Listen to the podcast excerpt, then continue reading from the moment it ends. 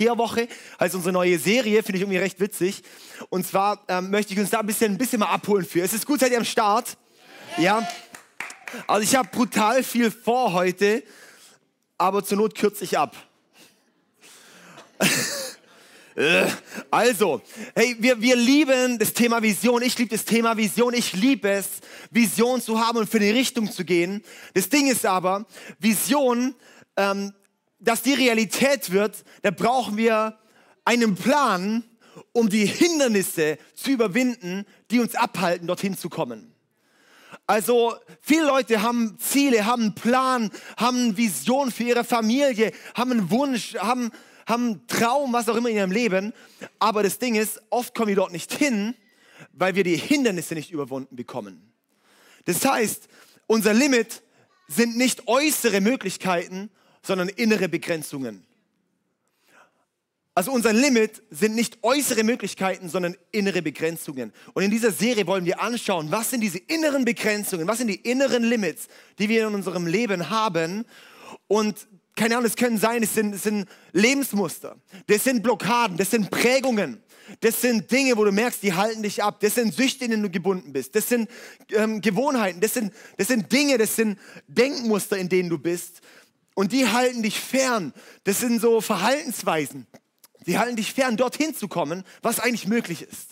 Und unser Anliegen ist wirklich auch, dass wir Freiheit erleben. Ja, wir haben Gott und es das heißt, wo der Geist des Herrn ist, da ist Freiheit. Ja, und das Jesus, wo es heißt, hey, wenn der Sohn frei macht, der ist wirklich frei. Und wirklich schauen wollen, hey, wenn wir eine Begegnung mit Jesus haben, da ist uns wirklich Freiheit versprochen. Und darum ist unser Anliegen von dieser Serie, wir sehen einfach auch so viele Menschen sind einfach so nicht frei. So viele Menschen sind gebunden und unser Wunsch ist, dass wirklich Freiheit kommt, dass wirklich endlich, selbst auch wenn du vielleicht schon seit 20 Jahren Christ bist und bist du immer noch gefangen in Dingen, wo wir sagen, hey, es muss so nicht sein. Es muss so nicht sein. Und da wollen wir zusammen uns auf die Reise machen. Und da ist ein Titel heute, Großputz von Unfreiheiten. Großputz von Unfreiheiten. Und da gehe ich in die Geschichte rein äh, von Nehemia. Und zwar ähm, in der Bibel, die Bibel ist immer, also das heißt, das Wort Gottes ist lebendig. Das Wort Gottes ist Leben und Geist. Das heißt, die, die Bibel, wenn wir die Bibel lesen, lesen wir nicht nur ein historisches Buch. Also man kann die Bibel lesen als ein historisches Buch, das stimmt. Ja, aber es gibt noch viel mehr Tiefe. Das ganze Alte Testament heißt auch, dass das hindeutet auf Jesus hin. Es, es deutet hin auf Dinge, oder 1. Korinther 10, Vers 11, wo es auch heißt, hey, dass, ich, dass, dass, dass diese Geschichten eigentlich sind, die uns ein Vorbild sind, dass wir lernen für unser Leben. Und das heißt, die Geschichten wiederholen sich nur mit anderen Schauspielern. Wir heute zum Beispiel. Und es gibt auch immer hinter der historischen Bedeutung auch immer eine prophetische Bedeutung. Also auch Jesus legt die Bibel selber, das Alte Testament legt Jesus selber oft so speziell aus, wo wir selber gar nicht drauf kommen würden. Zum Beispiel sagt er, ja, es ist doch klar, dass ich sterben muss, drei Tage im Totenreich bin und wieder auferstehe, weil Jona ja auch vom Wal verschluckt wurde und drei Tage im Wal war. So. Und ich denke, ja, Jesus, das ist aber exegetisch ziemlich schräg. Ja, so, also Jesus, also in, in, im Studium hätte ich jetzt bei mir auf jeden Fall, da wärst durchgefallen, Jesus. Ja, so, ähm, weil das ist nicht, wie wir es normalerweise verstehen. Und es gibt immer eine prophetische Bedeutung auch hinterm Wort Gottes. Und das ist die Geschichte von Nehemia sehr spannend. In Nehemia 13, Vers 4 bis 9 lese ich jetzt mal vor. Und dort heißt es, vorher aber hatte Eliashib, die Priester, der Priester, der über die Kammern des Hauses unseres Gottes gesetzt war, ein Verwandter Tobias, diesem eine große Kammer hergerichtet. Früher hatte man dort die Speiseopfer gelagert, den Weihrauch und die Geräte und den Zehnten vom Getreide, vom Wein und vom Öl, was von den, das den Leviten und den Sängern und den Torwächtern zustand und die Abgaben für die Priester. Bei alledem war ich aber nicht in Jerusalem, sagt Nehemia. Bei dem Ganzen war ich nicht in Jerusalem. Denn im 32. Jahr des Artaxerxes, des Königs von Babel, war ich zum König gekommen und nach einiger Zeit hatte ich den König gebeten, mich freizustellen. Und so kam ich nach Jerusalem und bemerkte das Unrecht, das Eliaschib zugunsten Tobias begangen hatte, indem er ihm eine Kammer in den Vorhöfen des Hauses Gottes herrichtete. Und das missfiel ähm, mir sehr. Und ich, und ich warf den ganzen Hausrat Tobias hinaus aus der Kammer. Und auf meinen Befehl hin machte man die Kammern rein und ich brachte die Geräte des Hauses Gottes, das Speiseopfer und den Weihrauch dorthin zurück. Herzlich willkommen, du blickst jetzt erstmal gar nichts. Und jetzt schauen wir jetzt mal an, was ist da die Bedeutung von dieser Geschichte. Also ganz grob zusammengefasst, Nehemia war weg. Da währenddessen war dieser Eliaschib, der war Priester und er hat gesagt, oh, im Tempel, da sind so Kammern und dann mache ich mal eine von den großen Kammern, räume ich leer und da soll dieser Tobia drin wohnen. Und dann kommt Nehemia zurück und sagt, was soll denn das? Und schmeißt diesen Tobia raus, richtet die Kammer vom Tempel wieder her und alles ist wieder gut. Ja, ganz grob zusammengefasst. Und jetzt müssen wir mal kurz ein paar, paar Dinge anschauen. Erstmal die Frage, wer ist Nehemia? Also, sorry, das ist jetzt kein History-Unterricht, es wird gleich deep. Okay? Also, äh, genau. Wer ist Nehemia? Ganz kurz, Nehemia, der, das war circa 450 vor Christus. Ähm, der war ein Gefangener in Babylon. Das war während einem 70-jährigen Exil, wo Israel in, in Babylon nochmal im Exil war am Ende. Äh, und in Daniel Kapitel 9 ist der Daniel äh, fast und betens 21 Tage. Und da ist dann die Antwort, dass Gott sein Volk Israel wieder zurückführt aus Babylon wieder zurück nach Israel nach 70 Jahren. Und Nehemia und Esra sind die Antwort auf das Gebet von Daniel. Also, so hängt es zusammen, okay? Das heißt, Nehemiah und Esra sind die Antwort auf das Gebet von Daniel. Und Esra und Nehemiah ist zeitgleich. Es sind zwei Bücher in der Bibel, Esra und Nehemiah. Bei uns heute im Judentum war es ein Buch, Esra und Nehemiah. Also es gehört eigentlich zusammen. Ja? Und ähm, jetzt, jetzt wird es äh, gleich ein bisschen spannend. Und zwar Esra hat den Tempel aufgebaut wieder in Jerusalem und Nehemiah hat die Mauern wieder aufgebaut. Ich erkläre es noch ganz kurz, aber Esra steht für das Wort Gottes und Nehemia für den Geist Gottes. Ja? Also Esra steht für das Wort Gottes, Nehemia für den Geist Gottes. Und wir schauen uns ein bisschen an bei Nehemia. Nehemia, der Name heißt Gott hat getröstet und äh, Gott der Tröster. Und zum Beispiel auch in Johannes 14 äh, heißt es auch, dass der Heilige Geist ist der Tröster. Und es sind ganz, ganz, ganz viele Parallelen von Nehemia zum Heiligen Geist. In Sprüche 25, Vers 28 heißt es, wer eine, wie eine Stadt, deren Mauern niedergerissen sind, so ist ein Mann, dessen Geiste Selbstbeherrschung mangelt. Also ohne Mauern kann ein Feind einfach eindringen. Und die Rolle vom Heiligen Geist ist bei uns, Sicherheitsmauern, Prinzipien aufzubauen in unserem Leben, das nicht eingedrungen werden kann, sondern dass wir sicher sind. Okay? Also der Heilige Geist ist unter anderem auch dafür da, uns zu befähigen, Prinzipien im Leben aufzubauen, dass nicht was Falsches eindringt, sondern ein Schutz ist über unserem Leben. Okay? Dafür ist unter anderem, unter anderem der Heilige Geist da und uns auch zu befähigen. Also jetzt mal kurz zum Nehemia. Dann, was sind die Kammern, ist die Frage. Also, dass der, äh, der ist dann im Tempel, äh, in, in dem Tempel sind dann lauter Kammern und äh, da wurde so eine, so eine Kammer freigeräumt. Diese Tobia ist dort eingezogen. Also was sind die Kammern, in denen Tobia wohnte? Und ist so der Tempel, halte noch kurz durch, drei Minuten und dann, dann ähm, genau. Ähm, Gott gab König David in, in 1. Chronik 28 oder sowas ähm, einen, einen Plan, wie der Tempel gebaut werden sollte. Ja? Und der Tempel, das heißt, wenn Gott eine Anleitung gibt, hat jedes kleinste Detail einen Sinn. Okay? Also, und dieser Tempel habe ich hier mal ein Bild mitgebracht. Ähm, der sah circa so aus. Und ähm, das ist sozusagen außen so eine große Fläche. Und dann hier in der Mitte dieser Teil ist der, ist der Tempel. Ja? Da haben wir ähm, einmal so diesen vorderen Bereich, das ist der, ähm, der sozusagen der, der, Außenhof, sowas, ja, oder wie auch immer, der, der Vorhof. Und ähm, genau, dann geht es rein. Und das ist dann der Innenhof dieser innere Teil dann. Gell? Also, versteht ihr es? Aber das Außen ist jetzt nicht so relevant. Das relevant ist das ganze Ding hier in der Mitte. Ja? Das heißt, der ist der Vorhof, dann ist der Innenhof. Und in diesem Innenhof ist nochmal ein Gebäude, oder?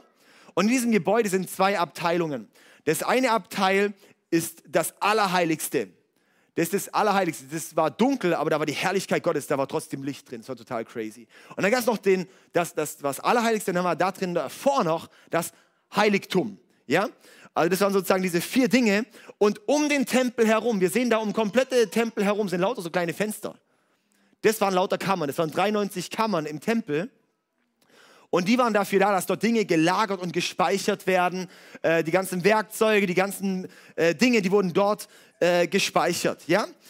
In 1. Korinther 6, Vers 19 lesen wir, oder wisst ihr nicht, dass euer Leib ein Tempel des Heiligen Geistes ist, der in euch wirkt und den ihr von Gott habt und dass ihr nicht euch selbst gehört. Also das Alte Testament ist immer ein Bild für das, was Gott eigentlich erfüllen möchte. Es geht heute nicht mehr darum, dass ein Tempel ein Gebäude ist, sondern das heißt, wir alle, wenn wir mit Jesus leben, sind wir jetzt der Tempel des Heiligen Geistes. Das heißt, du bist jetzt wieder dieser Tempel und Gott hat ein Prinzip gemacht, wo er erklärt wird, wie du funktionierst. Das ist das Allerheiligste, das ist dein Geist. Es ist wichtig, dass wir funktionieren. Wie ist der Geist? Weil dort ist Gott. Dann gibt es unsere, unsere Seele sozusagen, das Heiligtum.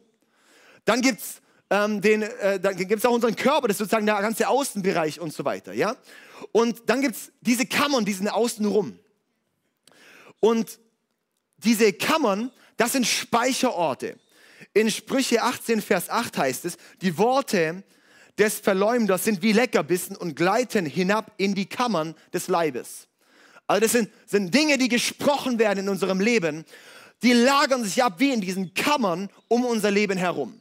Wir erleben alle Dinge in unserem Leben. Wir haben alle Begegnungen. Wir haben alle schon mal etwas gesehen. Wir haben alle schon mal etwas gehört, mit unseren Sinnen wahrgenommen. Und das hatte Einfluss auf unsere, ich nenne es mal, Speicherkammern unseres Lebens. Und diese Dinge, die speichern wir ab und lagern wir ab. Und dann ist die Frage, was wir damit machen. Weil alles, was in deinen Kammern ist, bestimmt, was im Rest bei dir überhaupt passieren kann. Weil daraus holst du deine Versorgung, daraus kommt deine Verhaltensweise, daraus kommt, wie du funktionierst und so weiter und so weiter. Die Priester, früher im Alten Testament gab es immer wieder Priester, die auch wieder abgefallen sind von Gott. In den Kammern haben sie dann ihre Götzenbilder und ihre ähm, ihre, ihre Sachen und ihre Werkzeuge und so weiter gespeichert von den, für ihren Götzendienst. Und das Krasse war, das konntest du versteckt halten und keiner hat es mitbekommen. Und das ist das, was wir auch in unserem Leben haben. Wir haben wie diese versteckten Kammern in unserem Leben, wo wir Dinge lagern, wo wir Dinge speichern, wo, wo Dinge abgelesen sind, wo keine Sau mitbekommt. Aber das Problem ist, irgendwann kommt es raus. Jeder, der verheiratet ist, weiß, irgendwann kommt's raus. Du kannst mit Menschen zusammen sein und irgendwann denkst du so, wow, was geht? Plötzlich bricht's aus dir raus. In der Ehe, das ist der Ort, wo du irgendwann mal am echtesten bist. Da kommt raus, wenn du wirklich Verletzungen in der Kindheit erlebt hast. Da kommt raus, wenn du Verletzungen in vorherigen Beziehungen erlebt hast. Da kommt raus, diese Dinge, die zeigen sich. Da zeigen sich deine Verhaltensmuster. Da zeigt, wenn du komplett unter Druck mal kommst, dann zeigt sich, was eigentlich in dir ist. Und darum scheitern so viele Ehen. Darum sage ich immer, Eheprobleme sind keine Eheprobleme, sondern Single-Probleme. Also die Eheprobleme waren schon da, als du Single warst. Es kommt jetzt nur zum Vorschein, weil noch ein Partner dabei ist. Ja? Und darum ist es wichtig, dass wir schauen, was ist in uns. Was passiert in uns. Ja? In äh, Hesekiel 8, Vers 12 heißt es, da sprach er zu mir, hast du gesehen, Mensch, was die Ältesten des Hauses Israel im Finsteren tun? Jeder in der Kammer, in der sein Götzenbild steht, denn sie sagen, der Herr sieht uns nicht. Der Herr hat das Land verlassen. Also da einfach ein bisschen, dass wir mal ein bisschen Bild haben, was diese Kammern sind, okay? Also wie Gott den Tempel quasi vorgeschlagen hat, hat einen Sinn. Und das steht so, wir haben unsere Kammern im Leben. Und darum ist wichtig, dass wir sehen, in diesen Kammern, da sind Dinge gelagert, die uns abhalten, zu dem Ziel und zu der Vision zu kommen, was Gott eigentlich vorhat in deinem Leben. Und darum, was sind unsere Kammern eigentlich? Also diese Kammern sind eigentlich dafür da, die sind von, die sind von Gott geschaffen und für Gott geschaffen. Also Erinnerungen, Fantasien sind eigentlich geschaffen, Gott hat uns so gemacht, dass wir positive, göttliche Erlebnisse abspeichern können und uns daran erinnern. Und, und, und dass wir quasi, wie schön ist es, schöne Erinnerungen zu haben, oder? Also kennst du es, manchmal gehst du irgendwo hin und denkst so, wow, plötzlich kommt eine Erinnerung hoch. Plötzlich hörst du ein Lied und es kommt eine schöne Erinnerung hoch. Dafür hat Gott uns geschaffen, dass diese schönen Dinge nicht einfach waren und weg sind, sondern dass die schönen Dinge waren und ich mich nach wie vor davon ernähren kann. Und dann ist aber halt auch die Dinge, die halt auch, auch negativ sind. Und dann gibt es eben auch die negativen Erlebnisse. Das sind eben ähm, ja, ich habe vorhin schon ein paar Dinge genannt. Es kann aber auch sein, keine Ahnung, es kann sein durch Mobbing, es kann sein durch Missbrauch in deiner Kindheit, was auch immer. Es kann sein durch Vergewaltigung, es kann sein durch, indem du mal einen Filmausschnitt als Kind ein paar Sekunden gesehen hast und es hat sich eingebrannt. Es kann sein ein Trauma, es kann sein eine Trauer, es kann sein eine krasse Verletzung aus einer Beziehung heraus, was auch immer, wo Bitterkeit kam und so. Und, und da gibt es eigentlich, du kannst auf zwei Arten und Weisen damit umgehen.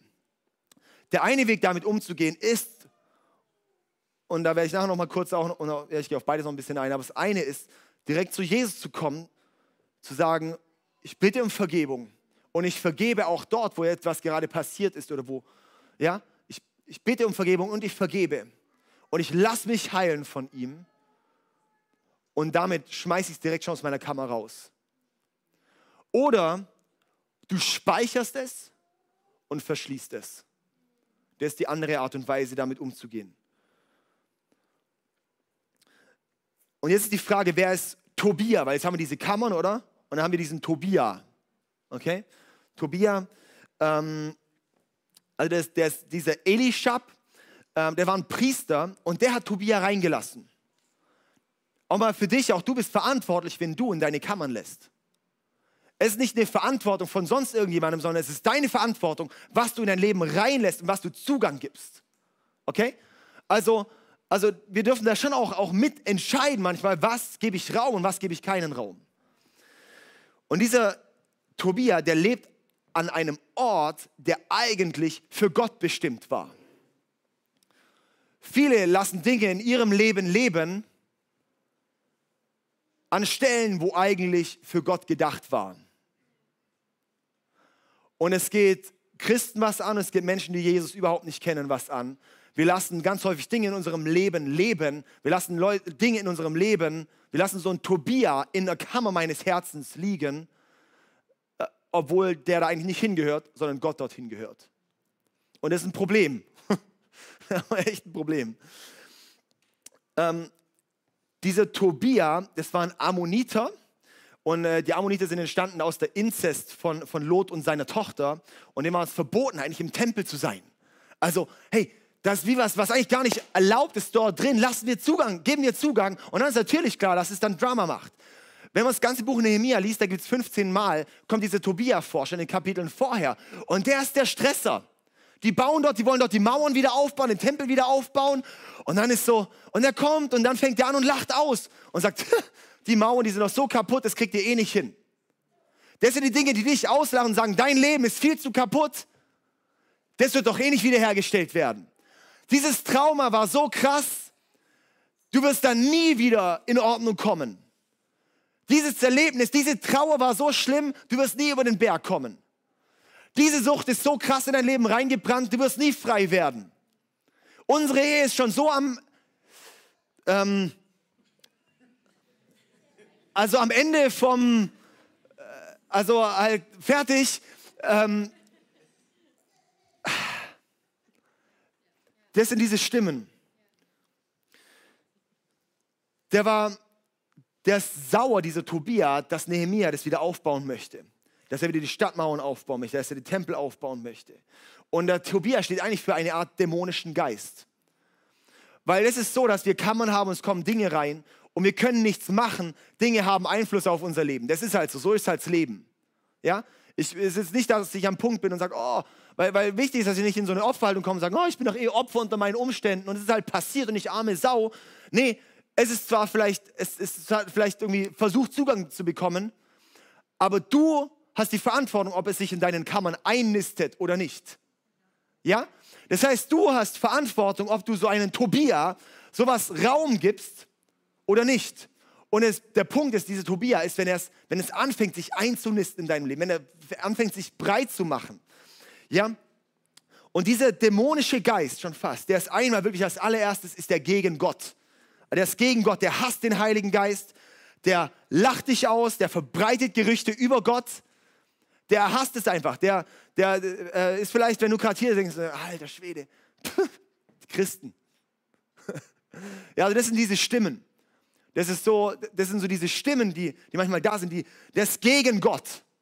Und der will in allererster Linie, dass du nicht auf Gott reagierst.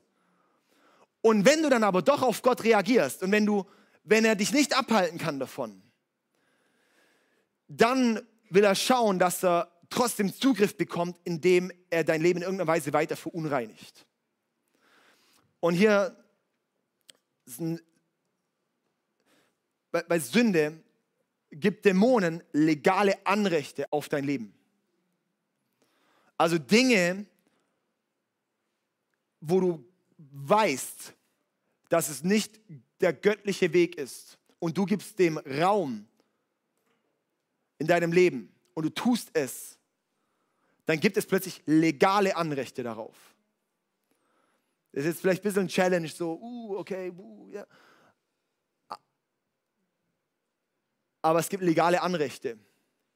Weil am Ende ist dann, wir hatten letztes Jahr diese Serie, ich weiß gar nicht mehr, wie die hieß, irgendwas mit Befreit Leben oder sowas, was glaube ich, gell? Genau.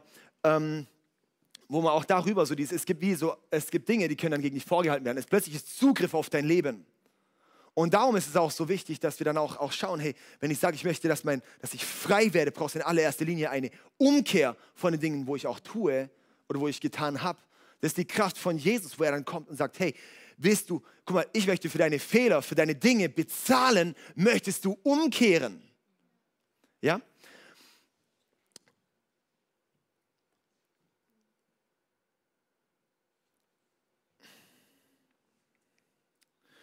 Plötzlich, wenn dieser Tobia Raum bekommt in unserem Leben, ich nutze einmal ein bisschen die Sprache aus dieser Stelle, wenn diese Dinge Raum bekommen in unserem Leben, dann bekommen sie plötzlich Macht. Dann bekommen sie Macht über Angst.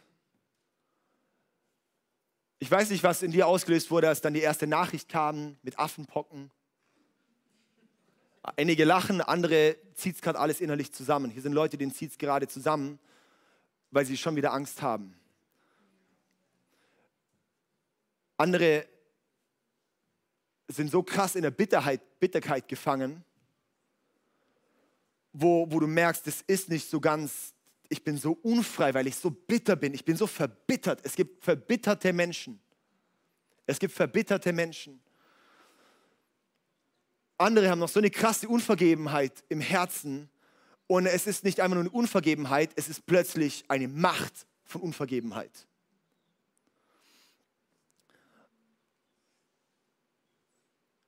Und der größte Trick vom Teufel ist, dir einzureden, dass dein Problem normal ist. Der größte Trick vom Teufel ist dir einzureden, dass dein Problem normal ist. Wir denken ja, ja komm, dass ich halt diese Sucht habe, ist halt normal. Dass ich halt hier nicht vergeben kann, ist doch normal. Oh, keine Ahnung, dass ich einfach keinen Bock habe, mit Jesus zu laufen, dass ich einfach kein, kein, keine Leidenschaft habe dafür, das ist doch normal. Oder dass wenn ich die Bibel lese, wird es mir langweilig und ich schlafe ein, ist doch normal. Diese Dinge, wir denken immer, die Dinge wären normal. Dabei sage ich mal, das ist nicht so ganz normal. Ja, so, dass du merkst in deinem Leben, hey, da ist wie so eine Barriere, wie eine Festung, wie, wie was aufgebaut. Da ist was, du merkst so, ich kann mich nicht mehr öffnen meinem Ehepartner gegenüber. Es ist nicht normal. In 90 Prozent vom Rest der Welt, die glauben an eine unsichtbare Welt und soll ich dir was sagen? Da wird die unsichtbare Welt und sichtbare Welt ist viel näher zusammen, es wird viel mehr sichtbar. In Deutschland, wo die Welt nicht dran glaubt, an eine unsichtbare Welt, Wäre sehr schön dumm, wenn er sich sichtbar machen würde. Wenn, wenn, wenn man nicht dran glaubt, dann macht es einfach versteckt. Und da gibt es versteckte Probleme. Das sind nicht einfach nur Probleme. Das sind nicht einfach nur irgendwelche Struggles, die ich habe. Das sind Belastungen, die sind massiv auf Leuten. Ich weiß nicht, ob ich, ob ich die Geschichte hier schon erzählt habe, aber ich war zum Beispiel, das, das war äh, ist schon ein bisschen her, aber das war einer, der kam zu mir und hat gesagt, hey, ich, ähm, immer wenn ich anfange, Bibel zu lesen, werde ich so müde und ich schlafe ein. Und es werden wahrscheinlich ein paar hier im Raum sagen, sagen, ja, ich habe es auch. Und dann könnte man jetzt sagen, oh, okay, ja, hey, dann hör, mach doch Hörbibel. Oder, ähm, keine Ahnung, kommt irgendwie auf irgendwelche Ideen und, und versucht dann, äh, sich rauszuschlawinern, um irgendwie mit Ratschlägen.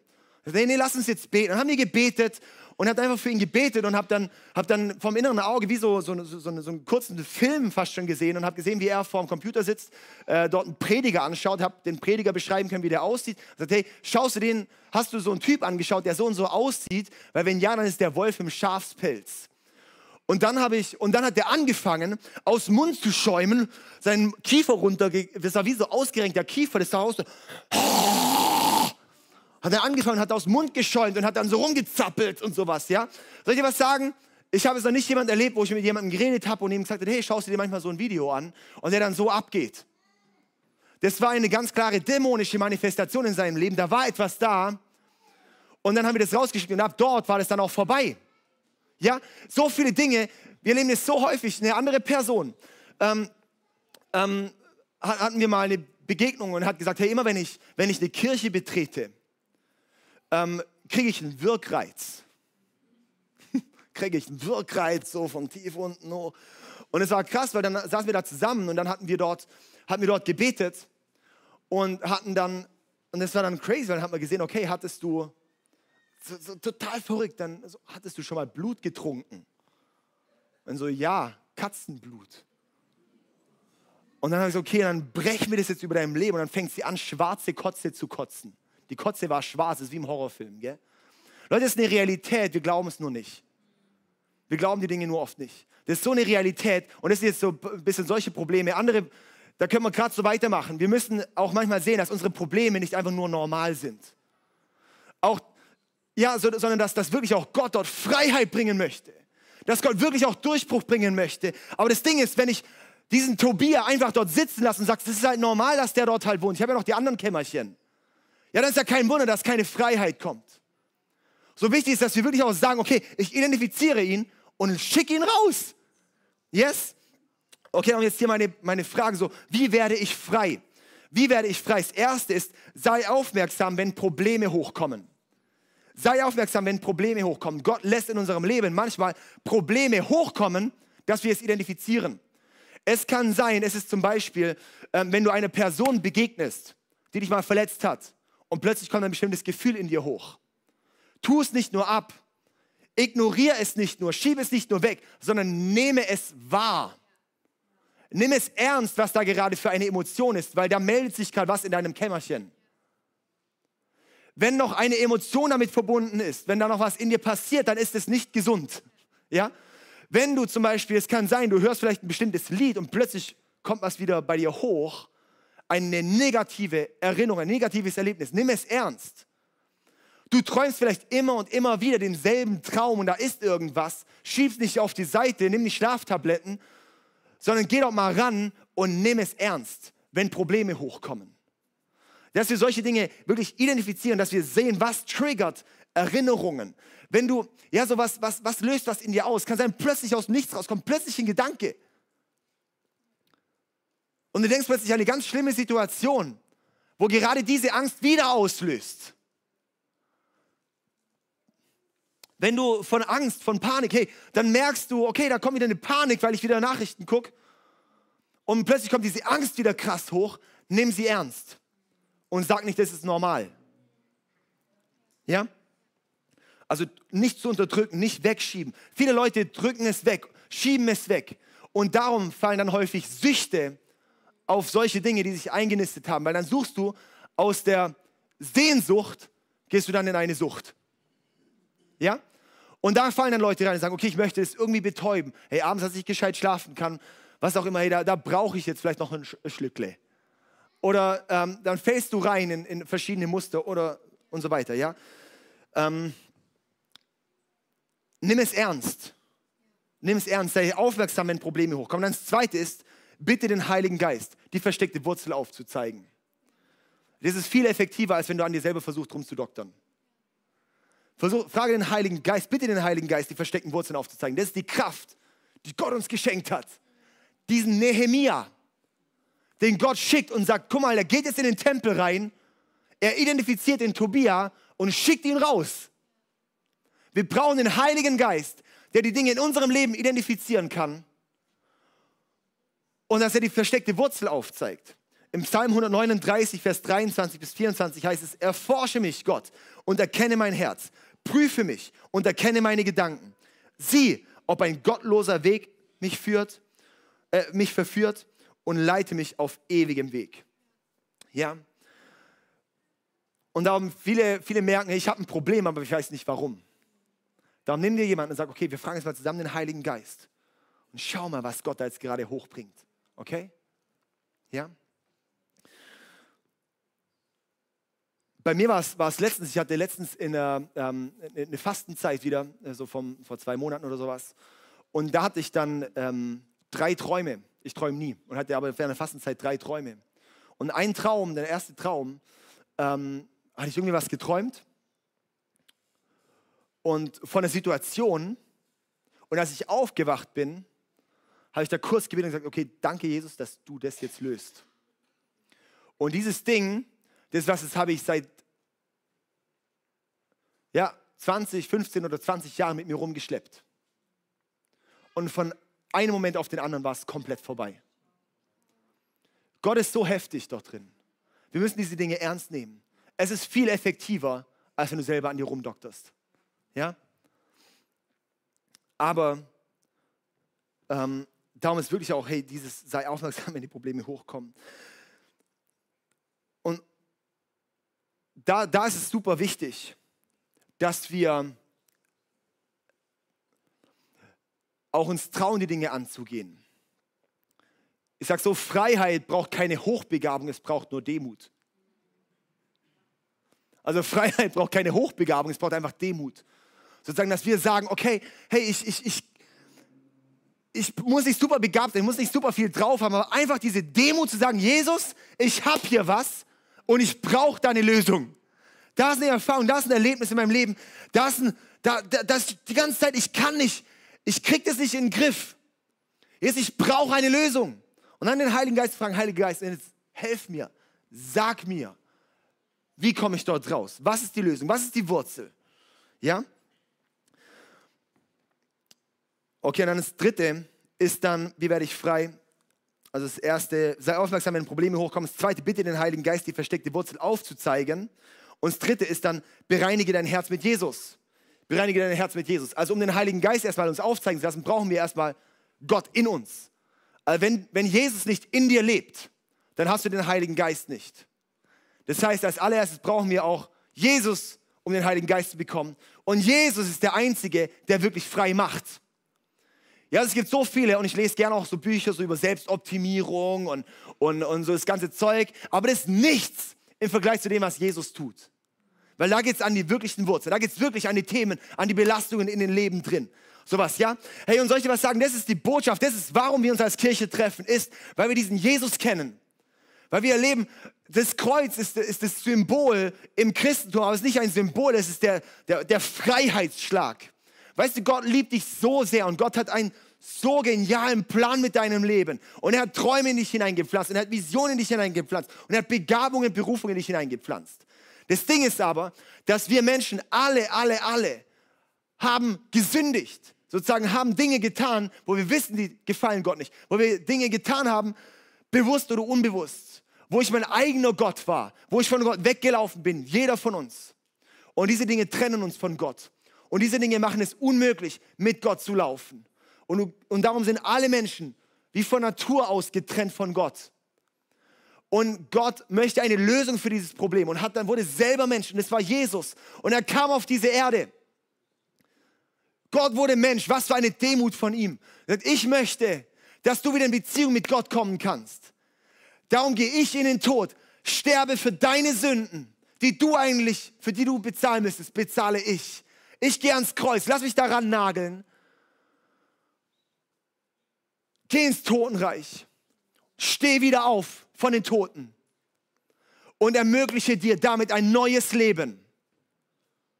Wenn du es glaubst und es mit deinem Mund bekennst, dass ich für dich gestorben von den Toten auferstanden bin, dann wirst du gerettet werden. Das ist so eine kraftvolle Botschaft. Jesus, sein Wunsch ist es, dich frei zu machen. Jesus, sein Wunsch ist es, dir den Heiligen Geist zu schenken, um dich zu befähigen und um diese Dinge identifizieren zu können.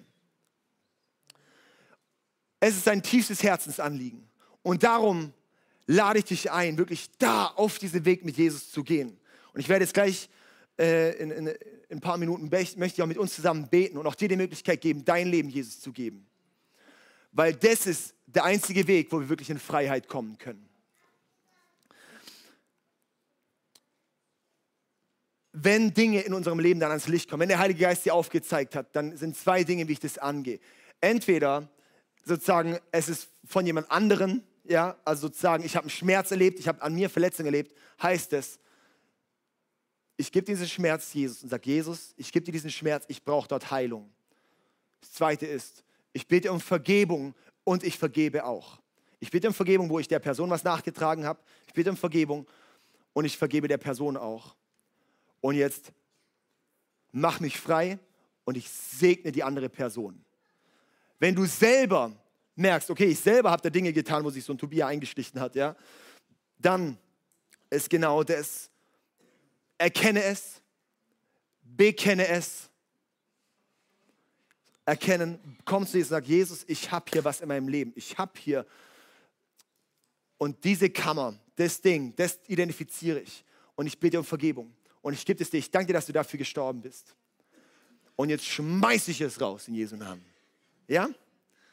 Und schon ist gut. Super, gell? Okay, darum der vierte Punkt dann noch und darum, dann sind wir fertig. Schmeiß deinen Tobia raus. Schmeiß deinen Tobia raus. Und das ist genau das so, dieses, hey, äh, sozusagen rein, ja, so bereinige dein Herz mit Jesus und dann eben schmeiß deinen Tobia raus. In Nehemiah 2, Vers 20 und es ist krass, weil dieser Tobia, der nervt immer wieder. Der kommt immer wieder. Und was, was Nehemiah macht, ist ihn immer wieder wegschicken. Und ist auch gut, halt immer wieder wegschicken. Sowas, ja? Darum Nehemiah 2, Vers 20 heißt es, da antwortete ich ihnen und sagte zu ihnen, der Gott des Himmels, er wird es für uns gelingen lassen. Und wir, seine Diener, werden uns aufmachen und bauen. Ihr aber habt weder Anteil noch Anrecht noch Erinnerung in Jerusalem. Das heißt, wir sprechen dann auch an und sagen, diese Sache, diese Verletzung, dieses Problem, dieser Schmerz, diese Sucht, diese Gewohnheit, diese Unfreiheit, du hast kein Anrecht und kein Anteil in meinem Leben. Und darum schicke ich dich raus. Du darfst da nicht weiter mein Leben beeinflussen. Es darf da nicht weiter mich vereinnahmen. Es darf da nicht an meine Kinder weitergegeben werden. Es ist vorbei. Und Gott ist mit mir in meiner Familie, in meinen Finanzen, in meinem Glauben, in meiner Kirche, bei meiner Arbeit, mit meinen Freunden, ist mein Gott mit mir. Yes? Hey, und das ist so, so, so, so, so wichtig. Und dann sprechen wir das auch aus. Es ist auch wichtig, dass wir das Ding auch aussprechen. Und wie dieser Nehemiah, das Ding auch rausschicken. Ja? Aber dazu dürfen wir einfach auch ehrlich zu uns selber werden und sagen, ich habe dort was und ich schick's raus. Weil das Problem ist, in der Christenheit ist das Problem ein religiöser Spirit. Wo man denkt, oh ja, es ist doch normal das Problem. Es ist nicht normal das Problem. Aber wenn wir uns verschließen vor dem Heiligen Geist und wenn wir uns verschließen davor, diese Dinge zu benennen oder mit jemandem, vor jemandem zu bekennen, dann wird es die Kraft behalten. Du wirst es nicht loswerden. Aber Jesus hat so einen genialen Plan. Jesus hat so eine geniale Freiheit vorprogrammiert für uns. Die Frage ist, stehen wir dort rein? Also ich gehe dort rein. Ich gehe dort rein. Ja? Darum, lass uns reparieren und aufstehen und wieder wirklich der Tempel des Heiligen Geistes werden. Wo die Kammern nicht gefüllt sind mit allem möglichen Schrott, sondern gefüllt sind mit dem, wozu Gott mich eigentlich gemacht hat. Mit eigentlicher Freude, mit Friede, mit Geduld, Freundlichkeit, Güte, Treue, Sanftmut, Selbstbeherrschung. Dinge, wo ich sage, ja, da ist Befähigung da. Mein Leben ist ein Dienst an Gott. In meinem Leben, da wird Gott sichtbar. Da werden die Ketten gesprengt und wird auch Gott mich gebrauchen, um bei anderen Leuten was zu sprengen. Yes? Okay, und darum lass uns zusammen aufstehen. Ich möchte mit uns zusammen beten.